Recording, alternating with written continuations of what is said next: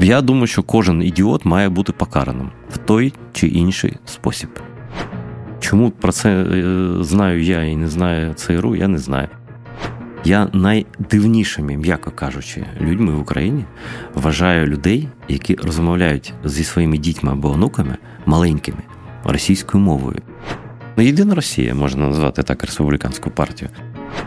Нісенітниця. Тобі нормально виходить. Це я просто швидко я не скажу. Нісенітниця. Все, і все. Привіт. Мене звати Володимир Анфімов, а це інше інтерв'ю. Якщо ви з нами вперше, не забудьте підписатися на подкаст у будь-який зручний для вас спосіб. На YouTube, Apple, Google Podcasts або в Spotify. Завдяки цьому ви точно не пропустите свіжий випуск. Також нагадую, що в цьому сезоні ми разом збираємо донати на БПЛА з тепловізорами для 22-ї окремої механізованої бригади ЗСУ. На вашу допомогу і підтримку дуже розраховують хлопці і дівчата, які виконують надзвичайно складні задачі на фронті. Будь ласка, долучайтеся до збору. Посилання на банку знайдете в описі до цього епізоду, а також на сайті країна.fm.com.ua.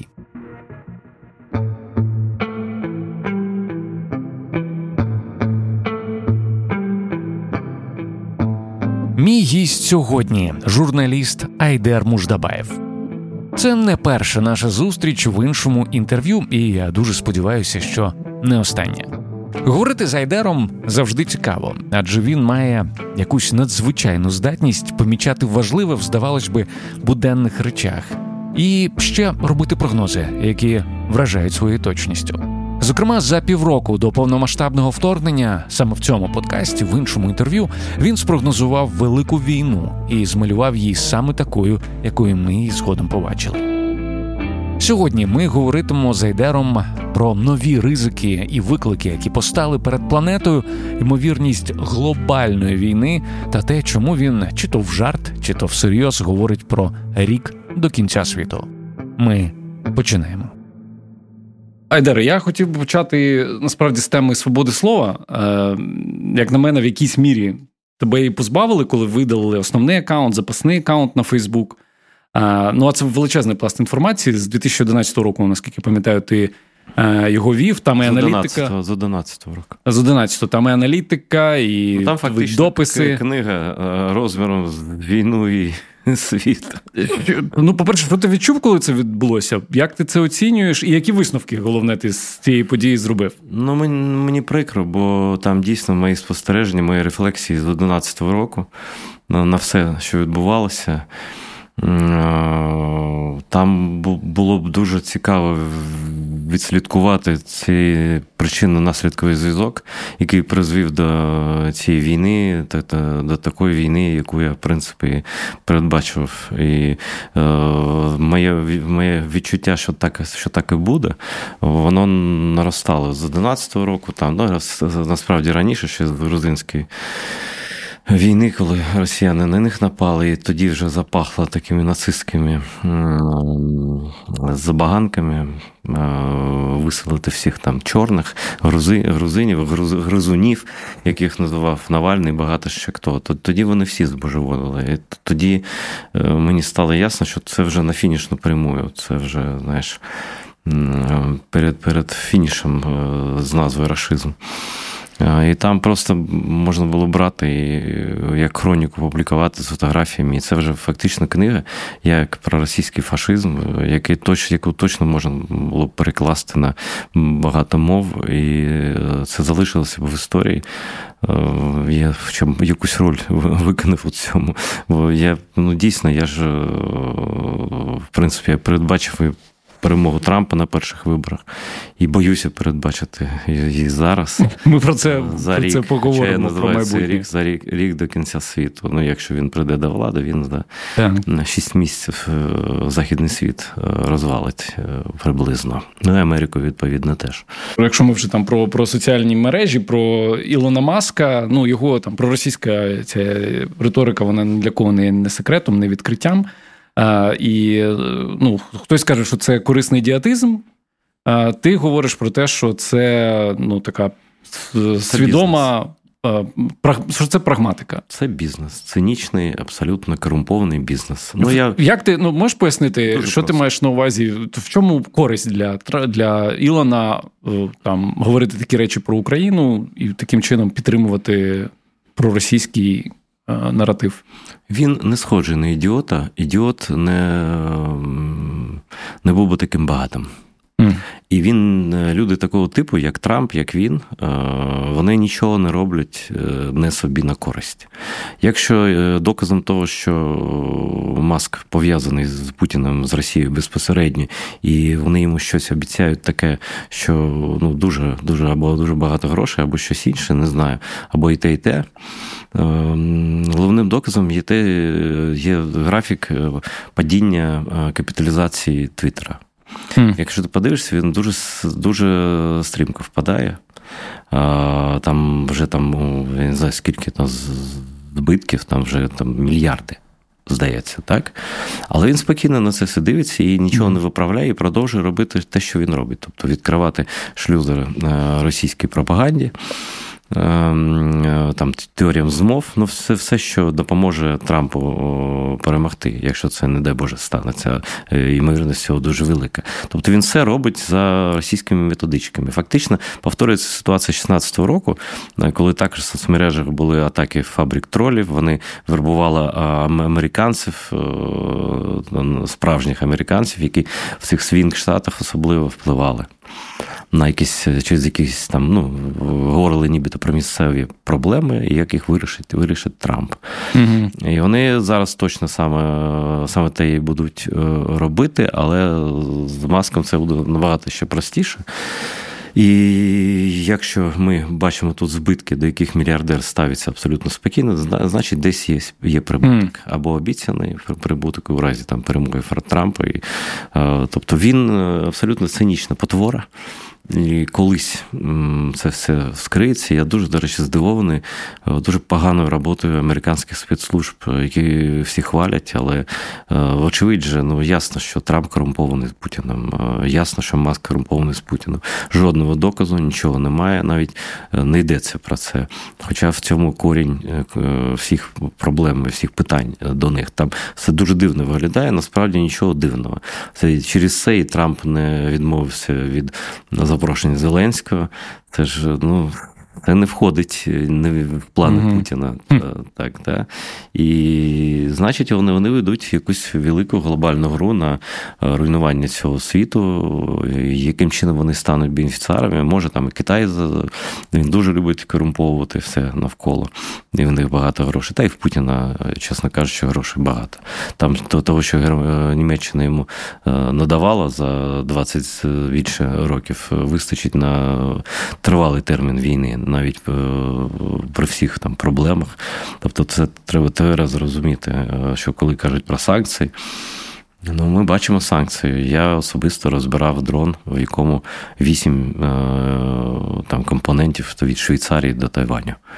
І зараз ракети летять теж з іншими. Тобто світ став дірявим просто. І то фактично світ перетворився на будинок відкритих дверей для будь-кого. У кого є гроші, просто бери, купуй будь-які технології, кради, співпрацюй з ким завгодно. Тобто такий, ну, не знаю, абсолютно дикий світ. І світ, в якому дуже багато ідіотів, на яких легко впливати через соціальні мережі. І вони цим користаються. Вони займаються прямим підкупом, як вони купували Міжнародний олімпійський комітет, коли вони купували Олімпіаду в Сочі. І коли вони купували разом із Катаром чемпіонати світу з футболу, вони там навіть об'єднали два голосування в одне, одночасно голосували за два, чого не було прецедентів до того. І потім вийшла же книжка, вона, напевно, і може навіть в інтернеті зараз скачати, вона не перекладена з російської, там є такий, я з ним вже не спілкуюся, хоча нічого проти України не робив, але мовчить для мене достатньо. Такий Ігор Робінер, він громадянин Сполучених Штатів, але живе, здається, досі в Москві. Пише «Спортекспрес», здається. Він талановитий журналіст і такий, як би сказати, Ну і написав багато книжок, одна з них називається «Як Росія отримала чемпіонат світу з футболу». Але в оригіналі назва була «Як Росія купила чемпіонат світу з футболу». Він на презентації прямо це сказав, що просто видавництво злякалося і останній момент це змінило, але зміст залишився. А зміст там простий.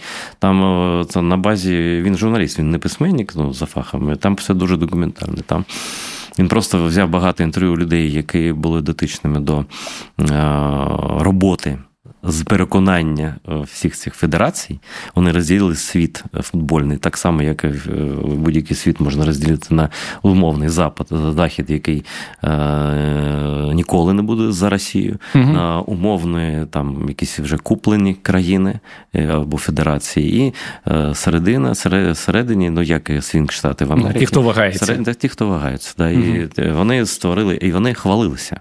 Ці чиновники, і різні бізнесмени, яких долучили до цієї команди. І так само вони робили з Олімпіадою. І вони вивчали біографії бізнесменів, які частіше за все є представниками, головами федерації в Африці, там, в Латинській Америці, де вони там, в Азії. В когось були борги. Там просто вони хваляться, вони намагалися, я думаю, так Путіну показати, що я більше інше зробив для такого вам подарунку.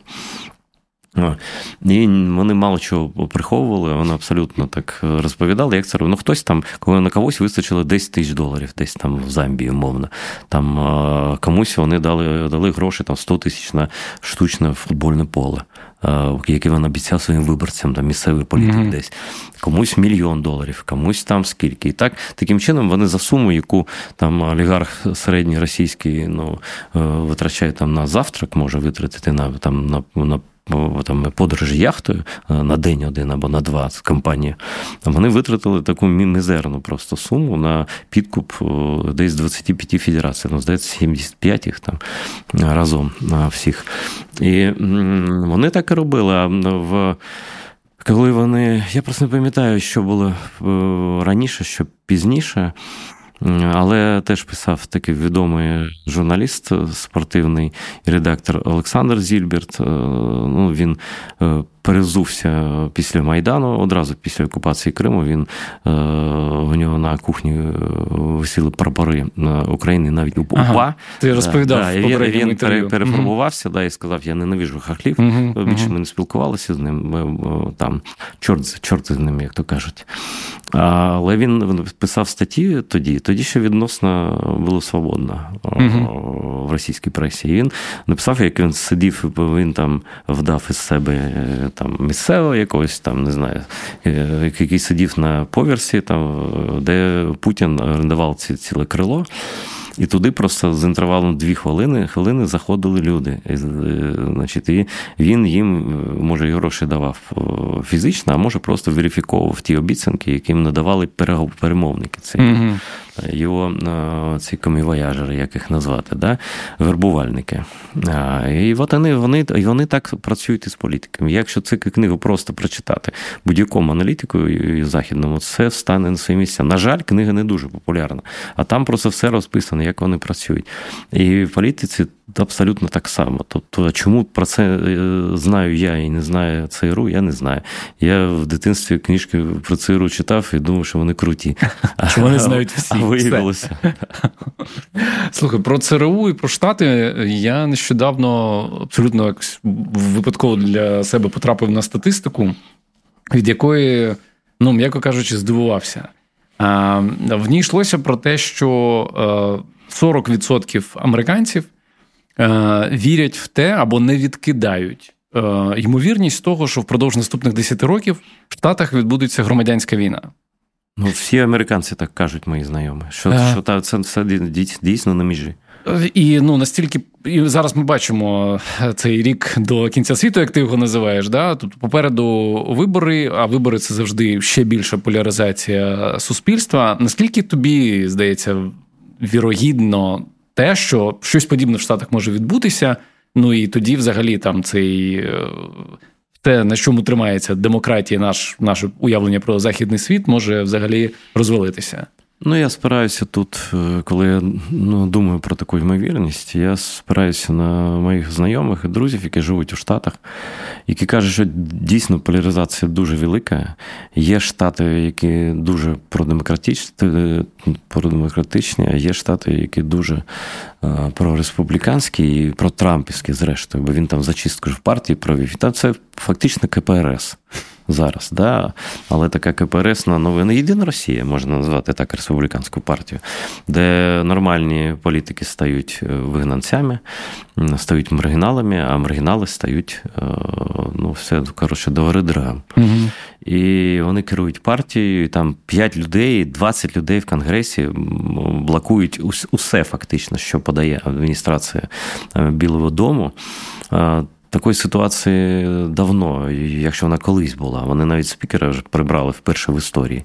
Так. І якщо Трамп прийде до влади, якщо американці не злякаються і будуть дивитися лише на ціни в супермаркетах або ціни на бензин, які зросли, до речі, через агресію Путіна проти Росії, агресію Росії проти України.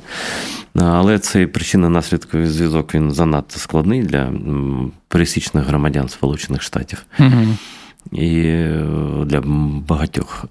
Тому може не спрацювати такий запобіжник, бо просто емоційно скажуть, все дорожче, подорожчало, от давайте просто змінимо, ніби одного на іншого. Насправді тут не одне на інше. Тобто прийде до влади фактично ставленик Росії. Ніколи такого не було. І ми ж абсолютно, принаймні розумію абсолютно, що ця тотальна війна лютого 22-го року, вона була спланована чітко після інаугурації Трампа на другий термін.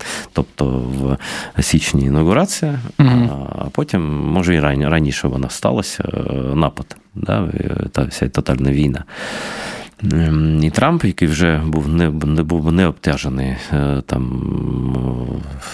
вже наступного терміну не буде. Хоча в такому випадку вже там же це правило, воно ж не писано ніде. Це просто два терміни поспіль, це просто традиція після війни Другої світової, так? Після 4 разів перемог Рузвельта. І це не писане правило, а які йому написані закони взагалі нічого. Він кримінальник, він мафіозі, він аферист.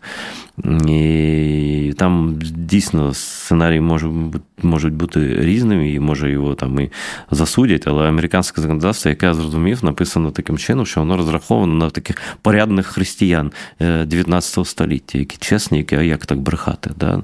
А як так там зраджувати дружині, а як там дружину, а як там зраджувати там, що це, да? А зараз будь-що. Зараз захоплює Капітолій, і тобі і, нічого за це не буде. Він же повстання підняв, а там це, в принципі, має бути покарано якимись фантастичними термінами, але, знаєш, як той герой радянського кіно, не докажеш, начальник там, знаєш, і знову ж таки американські спецслужби дозволили, щоб Росія корумпувала президента Сполучених Штатів. Це неможливо було повірити в інші часи. Зараз такі дивні часи, і просто це світ ідіотів, в якому розумній людині краще з якої... Ти знаєш, я єдиний, в принципі, мені подобається планета Земля, я там в багатьох країнах був, і краще в Україні, чесно, не бачив, а і такої різні країни, такі красиві і добрі країни. Але єдиний недолік цього світу в тому, що в нього не можна живцем втекти. Да? Так, є такий нюанс.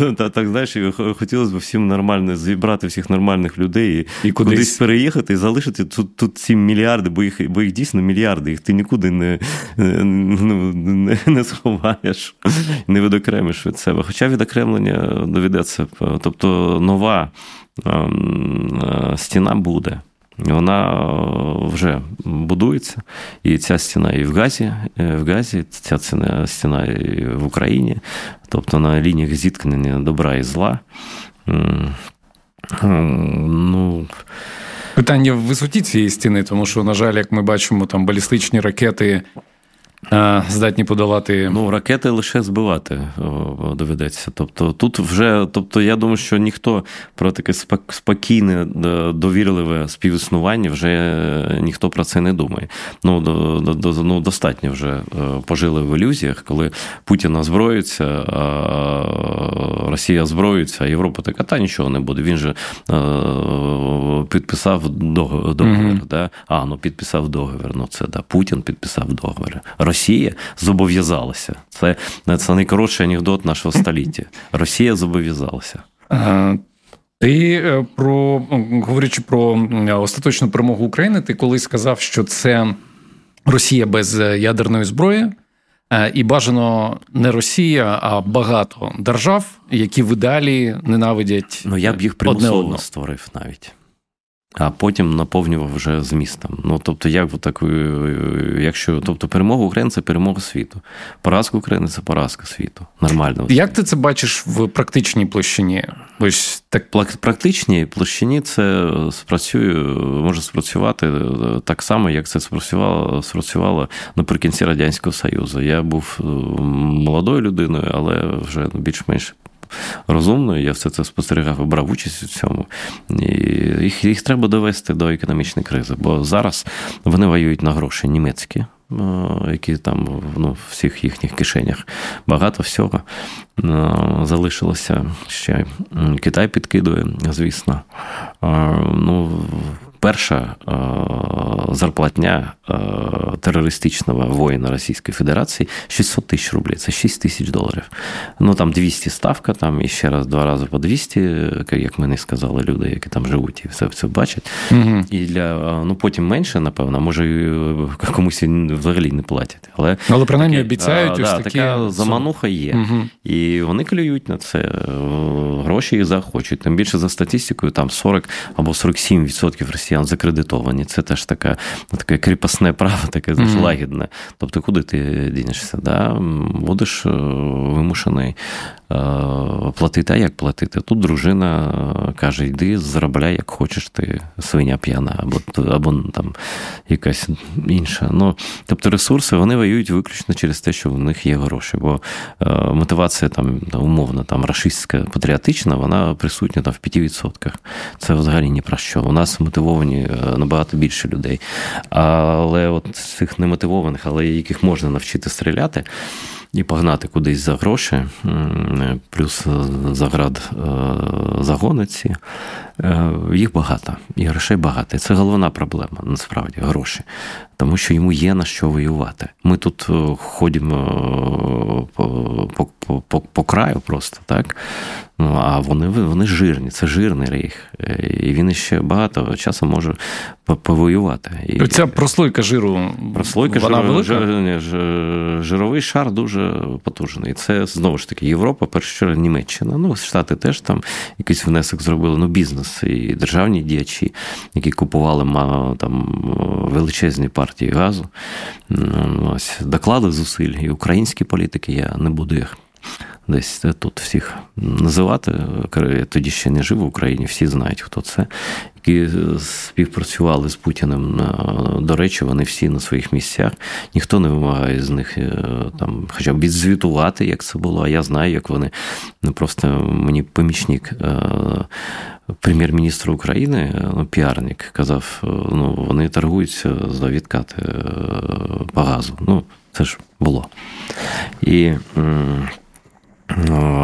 це відбувалося просто дуже нахабно. Фактично ніхто нічого не приховував, і якби це єдиний політик такий був, який абсолютно безвідповідальний, то щоб нічого не більш-менш було здорова країна. У нас дуже нездоровий політикум і дуже хвора журналістика. І це два запобіжника від хаосу, від помилок. Взагалі це дуже несправедливо. Взагалі демократія потребує реформ. Бо зараз, я кажу, світ ідіотів, світ людей, які не працюють, паразитують в багатьох країнах, але вони голосують, і вони вирішують долю нормальних людей. Найнесправедливіше в цій війні, вона національно визвольна, вона так чи інакше б сталася в тій чи іншій формі, але Я про це писав ще навесні 22-го року. Я б взагалі із задоволенням сам свій голос віддав би військовому. І я б якусь систему запровадив, да, щоб людина якось добровільно чи недобровільно, чи за гроші відмовлялася від свого безглуздого голосу на користь людей, які платять за його вибір. Тобто вибирають одні люди, а платять, у тому числі життям, ризикують і інше. Так не може бути. Так би демократія загнулася ще в Афінах. Mm-hmm. І нічого, навіть до Риму ми б не дійшли давньо. А це якось треба виправляти. Якось, тим більше зараз же це електронні всі є декларації, є, ну, грубо кажучи, не платиш податків без якихось підстав таких ґрунтованих, значить, втрачаєш свій голос, логічно. І я думаю, що багато людей просто зробили б такі вибори добровільно, ну, обміняли б свій голос на 1000 гривень, умовно кажучи, да? Ну, але в прозорий, зрозумілий спосіб. І там, допустим, я, припустимо, віддаю свій голос іншій людині, а мені держава там платить. Я не знаю, я зараз ще хворий, і можу там якісь дурниці казати, нести нісенітницю, моє улюблене слово українське, улюбленіше за поліницю. Я не можу його сказати, от не можу. Треба родитися в Україні. Я коли це кажу, я так, нісенітниця. Тобі нормально. Ну, це я просто швидко я не скажу. Все, і все. Тут, знаєш, дуже, я думаю, так, якби наша країна була тотально україномовна, дуже складно було б сюди закидувати якихось зовнішніх шпигунів, тому що фонетика української мови, вона абсолютно недосяжна. Ну, може, там якісь таланти є, але мені, я пишу, ну, майже, ну, не те, що бездоганно, ну, майже без помилок. Я думаю, я пишу краще, там, десь за 80% українців, а може і більше. Але розмовляю гірше, ніж пишу. І я розумію, чому.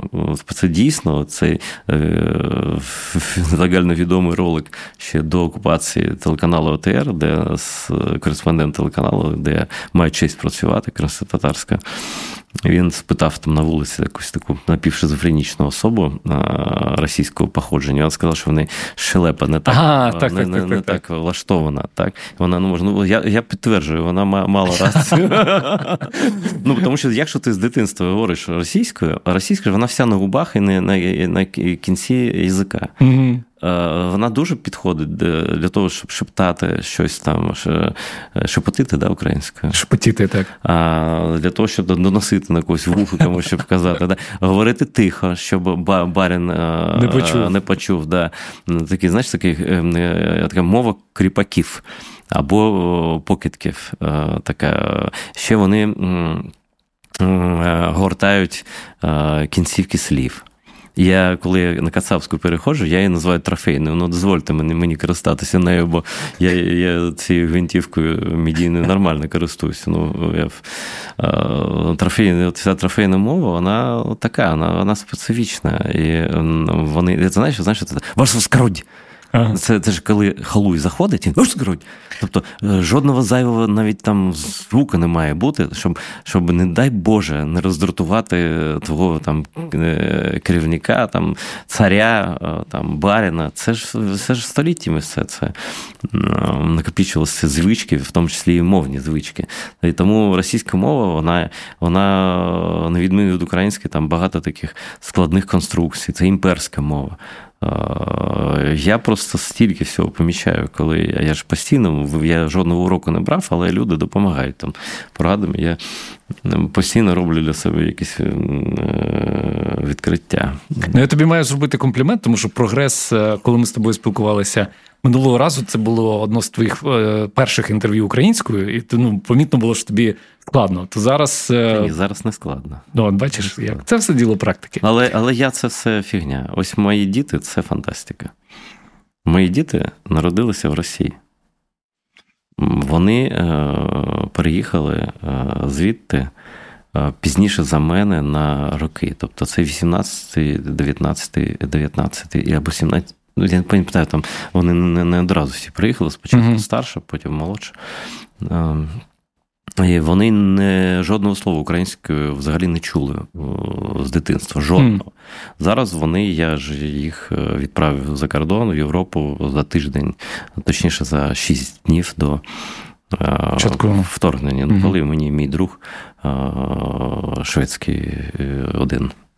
Хороша людина, він попередив мене, що я в списках на знищення в разі захоплення там в полон, або там, ну, саме в списках на знищення. Всі ж забили вже, це за 2 тижні. І «Українська правда» це написала, а мені це просто, ну, такий мій друг шведський сказав. І він зателефонував увечері в п'ятницю, я навіть пам'ятаю, де я був, і він сказав, втікайте. Я відправив дітей з дружиною. Ось я дуже вдячний, що я не стояв в цих корках.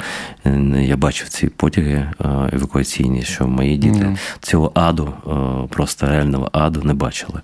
Але я про що хочу сказати? Вони зараз не в Україні. Вони приїжджали до мене і та, і інша, але переважно вони знаходяться не в Україні, так? Вже другий рік. І вони між собою розмовляють виключно українською, і зі мною виключно українською. Серйозно? І з тобою? Ти їх не примусиш сказати слово російською. У мене там, ну, і навіть на роботі, там, де старша працює, і там, де там чимось займається молодша, вони волонтерять, там і все. Вони дуже, тобто вони бачать багато російськомовних українців там в евакуації, але вони не переходять на російську мову за будь-яких умов. Тут вона була молодша, коли була тут в гостях у мене, вони дуже сумують за Києвом, і там навіть там не обговорюються, де вони хочуть жити. Ясно, що при тому, що країна, де вони живуть, дуже гостинна і дуже, дуже близька за духом, за всім. Нам там ніколи не ображають українців і ставляться до них просто. Я всім вдячний настільки, наскільки це можна бути вдячним. І друзям, і знайомим, новим друзям, моїм незнайомим. Але діти хочуть жити в Україні. Ось сидить, значить, мій друг, донька сидить, ми втрьох сидимо, а друг мій дуже, дуже багато читає все. І він просто збирає книжки, які ось сьогодні вони там, він прочитав, і хоче дати їй прочитати. І там 4 або 5 книжок різних з історії України, вона дуже цікавиться історією України. Там. І одна книжка російською мовою. А вона українська, вона просто видана російською мовою, і немає перекладу українською.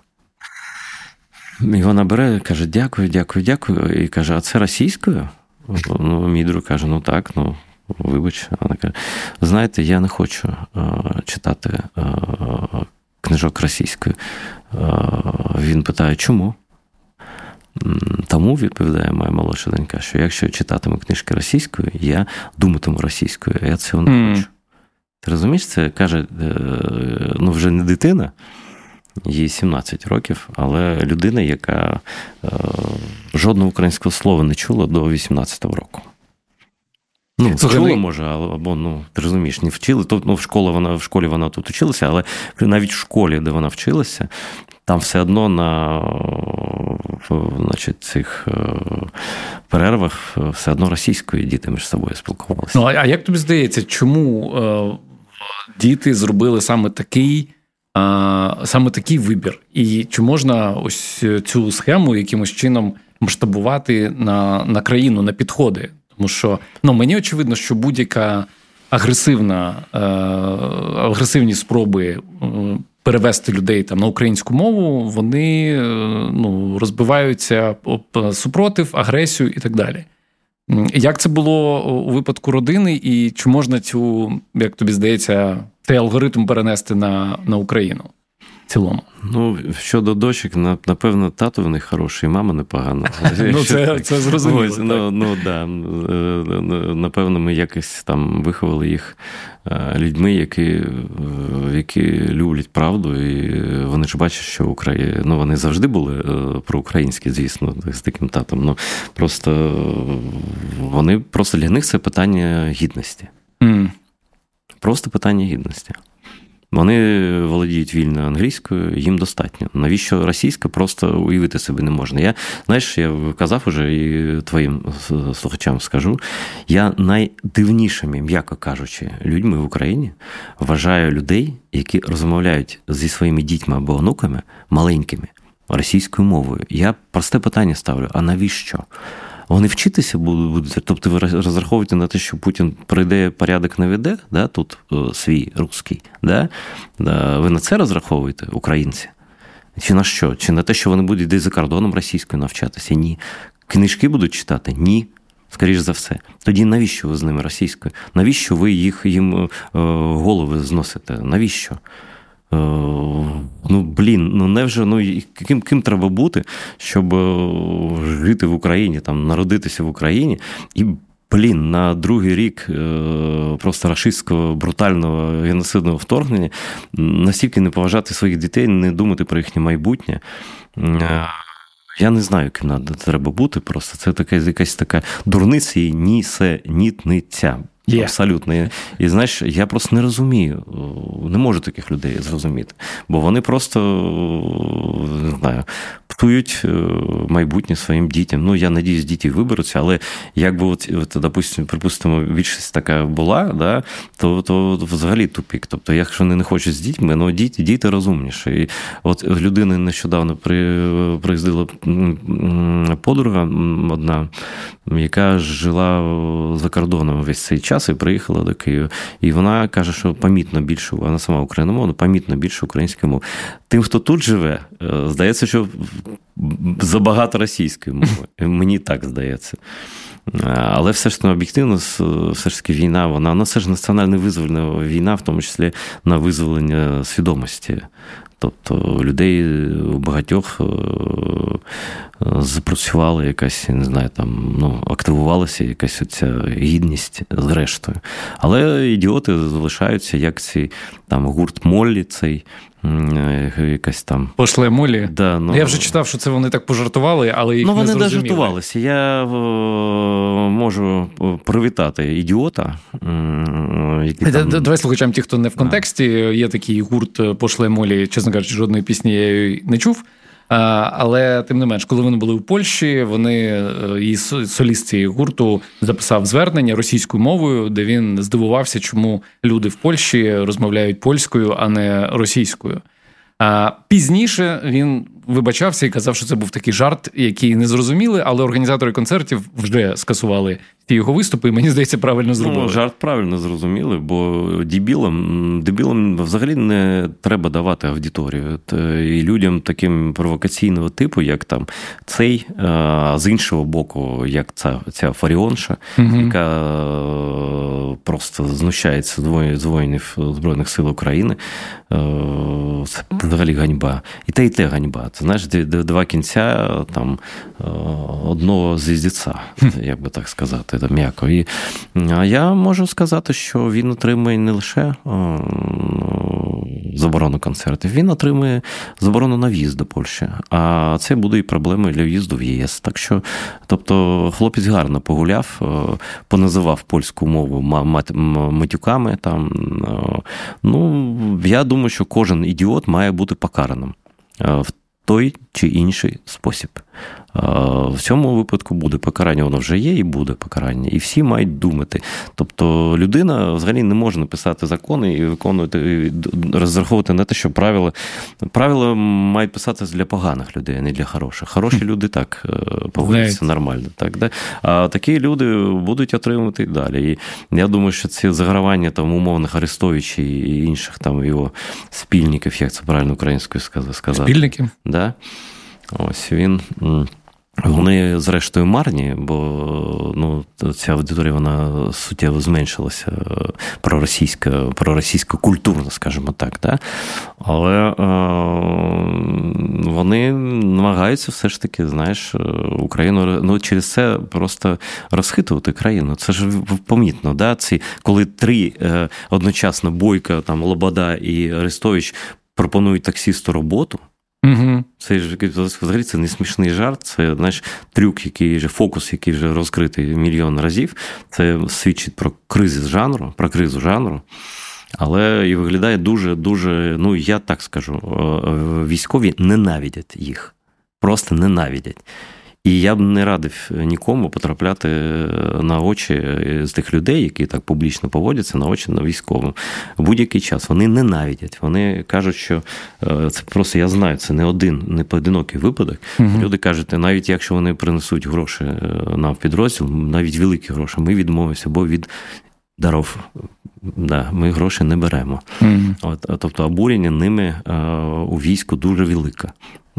І це я просто всім цим людям порадив, навіть попри там, не знаю, що там може бути, яка мотивація, гроші, політика, там, успіх якийсь медійний. Да? Я б просто порадив їм одуматися на цьому шляху.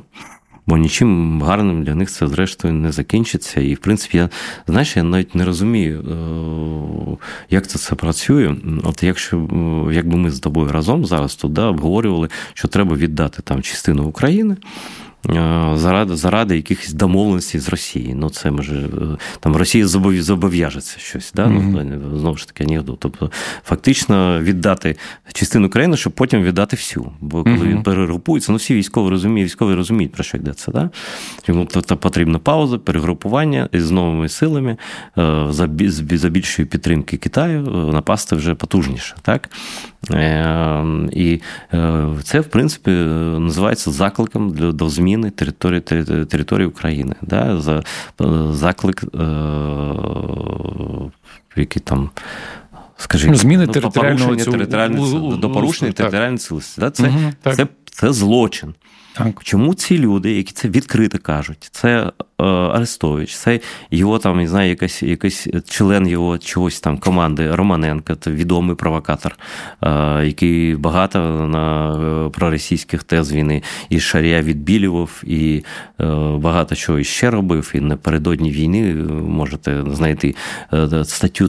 Це фактично такий колективний Арестович. Да? Стаття mm-hmm. називалася «Навіщо Байден?» Ні, російською мовою. «Зачем Байден грає в новий карибський кризис України», uh-huh. яка за тиждень або за два тижні, або там за скільки, я не пам'ятаю вже, до повномасштабного вторгнення, агресивно заперечувала намір Путіна напасти. Так само, як і агресивно заперечував цей намір і Шарій, здається, і Ксенія Анатоліївна Собчак, улюблениця наших телевізійників до повномасштабного uh-huh. вторгнення, яку тягнули в ОТР, де вона просто красила губи над головою Залужного, я пам'ятаю цей кадр, uh-huh. або там своїми пальцями тикала в айфон просто, ну, їй пофіг. Вона мала там і смаркатися, і що хочеш, да?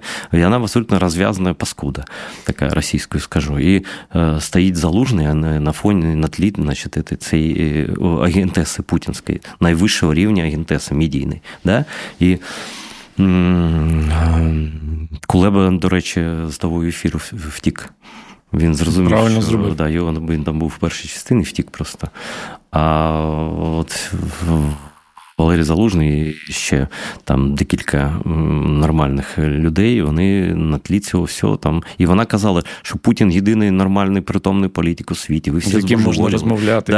Да, яка війна, він не хоче війни. Тобто це був, фактично, я закидую таким людям, а він не один цей Романенко був. Цей, я не пам'ятаю, за яку команду тоді Арестович грав і що він казав тоді. Це залежить його словно чітко залежить від часу. Да? Mm-hmm. Тобто, з точністю до навпаки, як то кажуть, може це і руси.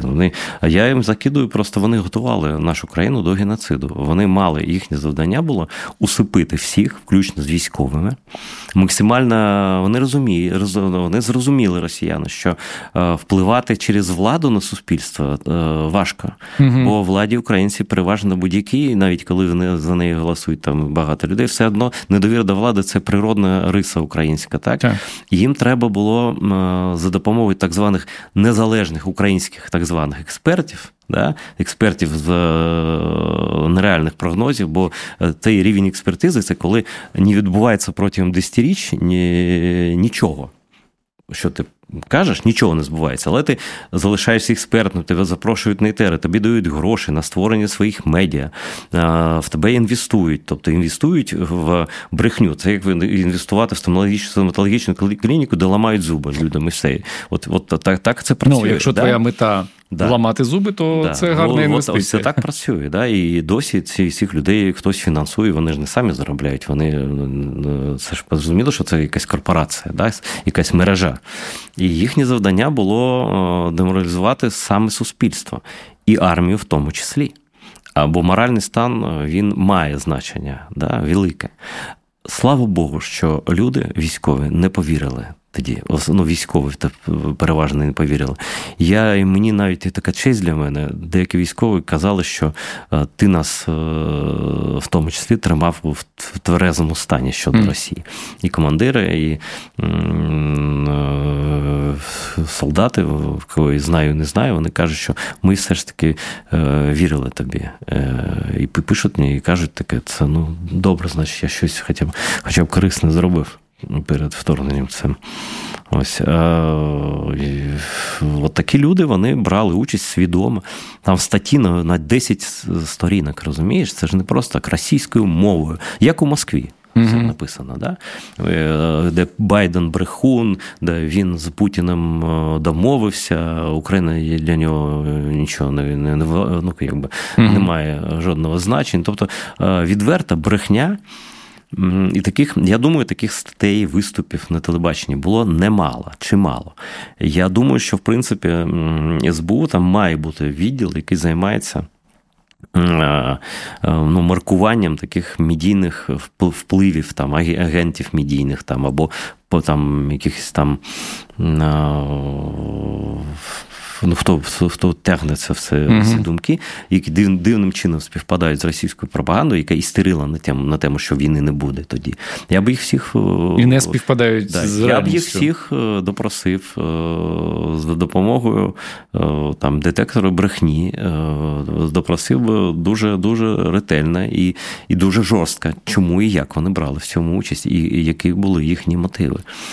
Тому що це ж повторюється. Це ж знову, зараз інші умови, але знову десь ми знаходимося напередодні всесвітнього звіздіця якогось, да? І ми на передньому рубежі, на фронтлайн. Я про це, до речі, у тебе хотів запитати. В одному з нещодавніх своїх відеоблогів ти сказав фразу «Світ на порозі Великої війни». Я буду сильно радий і здивуюся, якщо її вдасться уникнути. Ми сьогодні вже згадували про... Це вже все обговорили, в принципі. Про твою здатність робити прогнози. Власне, у мене питання, як тобі здається, в осяжному майбутньому, скільки ймовірність того, що війна в Україні, те, що зараз відбувається в Ізраїлі, що це вийде за межі локальних, регіональних війн і почнеться те, про що ти говориш? Усе висить на дуже-дуже якомусь... гачку тонесенькому. Цей гачок називається Сполучені Штати. Угу. І він став дійсно таким тонесеньким. Через те, що ми вже казали. І зараз, якщо цей гачок зірветься, буде жах. Тоді вже вони підуть з усіх сторін. До речі, зараз цей рік, до кінця світу, він буде супроводжуватися багатьма терактами, може в Європі, може будуть теракти проти євреїв спрямовані, може проти місцевих, може проти мігрантів, тих самих якихось для розхитування ситуації. Mm-hmm. Да? Дуже таку провокативну роль грає, на жаль, Туреччина в цьому. Вона їх заохочує суспільство до антиамериканської риторики жорсткої. Да? Mm-hmm. Там шалений антиамериканізм, при тому, що Туреччинам не існувало. Сполучені Штати не врятували її в 45-му році, коли бомбанули Хіросіму, Нагасакі і попередили Сталіна. Бо угрупування готувалося до вторгнення, принаймні в Стамбул, для захоплення проливів. І ця мета в Путіна залишається у них усіх. Ця мета про Другий Рим, третій же Москва в них, другий Рим. Вона нікуди, її не скасована.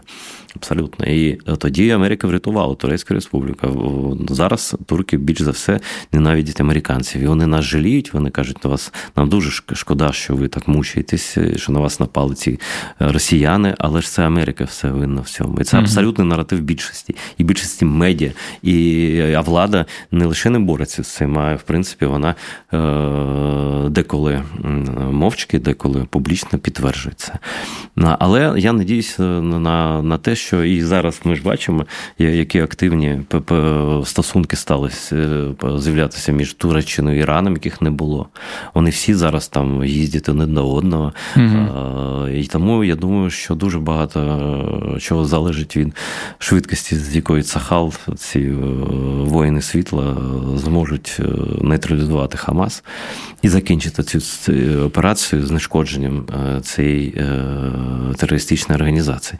Якщо це не станеться до Нового року, це буде дуже поганий сценарій. Я розраховую, що до Нового року питання буде закрите. І я перепрошую за таке слово, але нас береже певним чином така суспільна сикливість арабів, які здатні шкодити комусь, але не здатні по-справжньому воювати. І вони показували це багато разів в історії з Ізраїлем, хоча б. Тобто остання перемога арабів – це був Саладін проти крестоносців. Да? Тобто вони нахабні, я не про всіх, звісно, кажу, про більшість. Да? Нахабні, неосвічені переважно, агресивні, легко купляються на ці гачки для ідіотів. Емоційні. Да, ідіотів вистачає в цьому світі, недорозвинутому емоційно. Ось, знаєш, у мене є товариш, він з Львова сам, він має справи, по роботі з індусами, наприклад. Тобто, нібито Індія не найагресивніша країна світу, але велика країна. Да? Так ось він каже, що суттєво відчувається різниця між ними і європейцями. Вони не співчувають, в них відсутня ось ця... Це про розвиток суспільства, про розвиток націй, народів, там... Можете казати, що це расизм, але це реалізм. Це не про колір шкіри, це мене не цікавить, і не про там, склад крові, а про те, що немає людяності достатньо для того, щоб цей світ став безпечним. Да? Коли ти розумієш, що поруч з тобою живе людина, а не антилюдина. І ось вони такі, навіть індуси, що про китайців це взагалі людожери ментальні.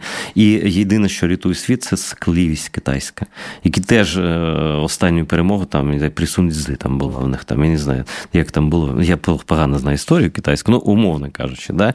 Ні, звісно, там були громадянські війни, там з Японією там воювали, напевно. Я просто не знаю цю історію, але зрештою це 1001, там тисячне китайське попередження, це ж не просто так про них сказано. Да? Вони бояться, особливо на тлі того, що зробила українська армія, набагато гірша озброєна з армією Росії, розбивши фактично половину її потенціалу вже.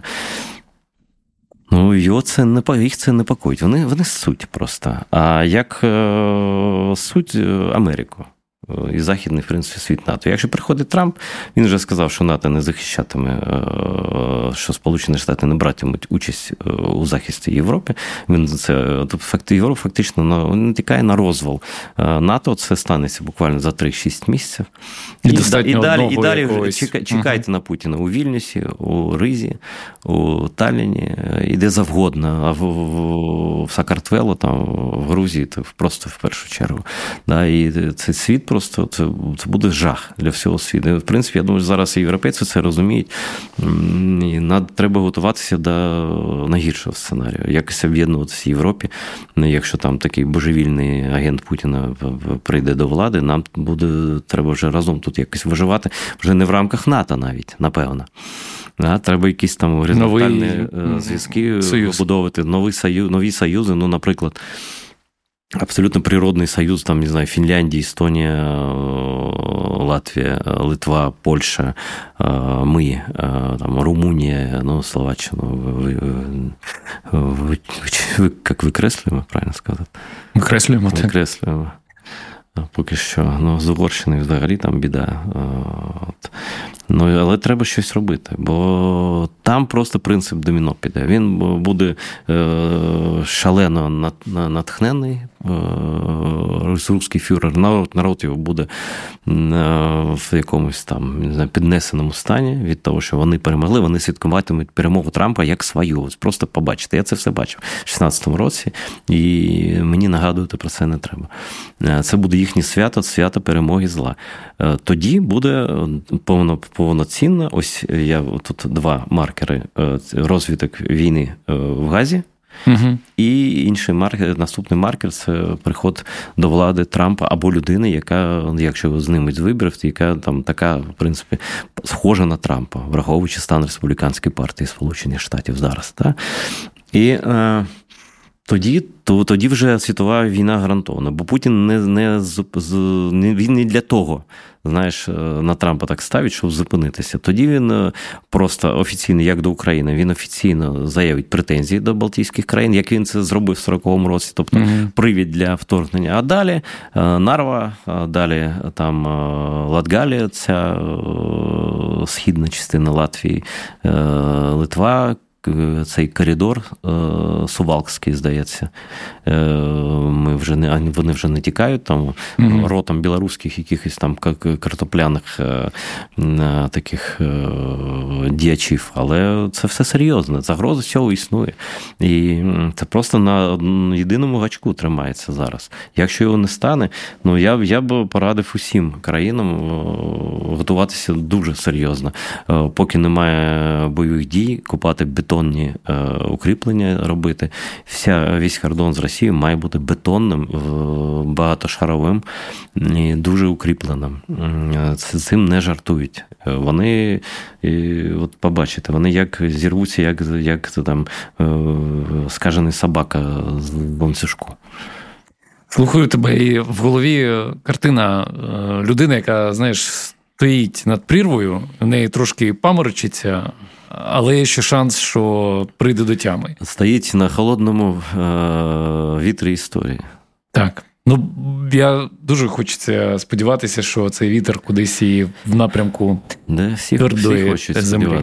Треба на це працювати. Айдер, я тобі вдячний за те, що тримаєш нас в тонусі і ділишся думками, які дійсно дозволяють мобілізуватися і розуміти, що роботи ще попереду дуже багато. Дякую. Багато роботи, багато війни. Підтримуйте військо. Дякую. Друзі, якщо вам сподобався цей випуск, будь ласка, зробіть донат на інші пташки. Нагадаю, що в цьому сезоні ми разом збираємо на БПЛА з тепловізорами для 22-ї окремої механізованої бригади ЗСУ. Посилання на банку шукайте в описі до цього епізоду, а також на головній сторінці радіо «Країна.ФМ». Я вдячний за інформаційну підтримку медіаплатформі «На часі» та Олексію Нєжикову за допомогу у створенні подкасту.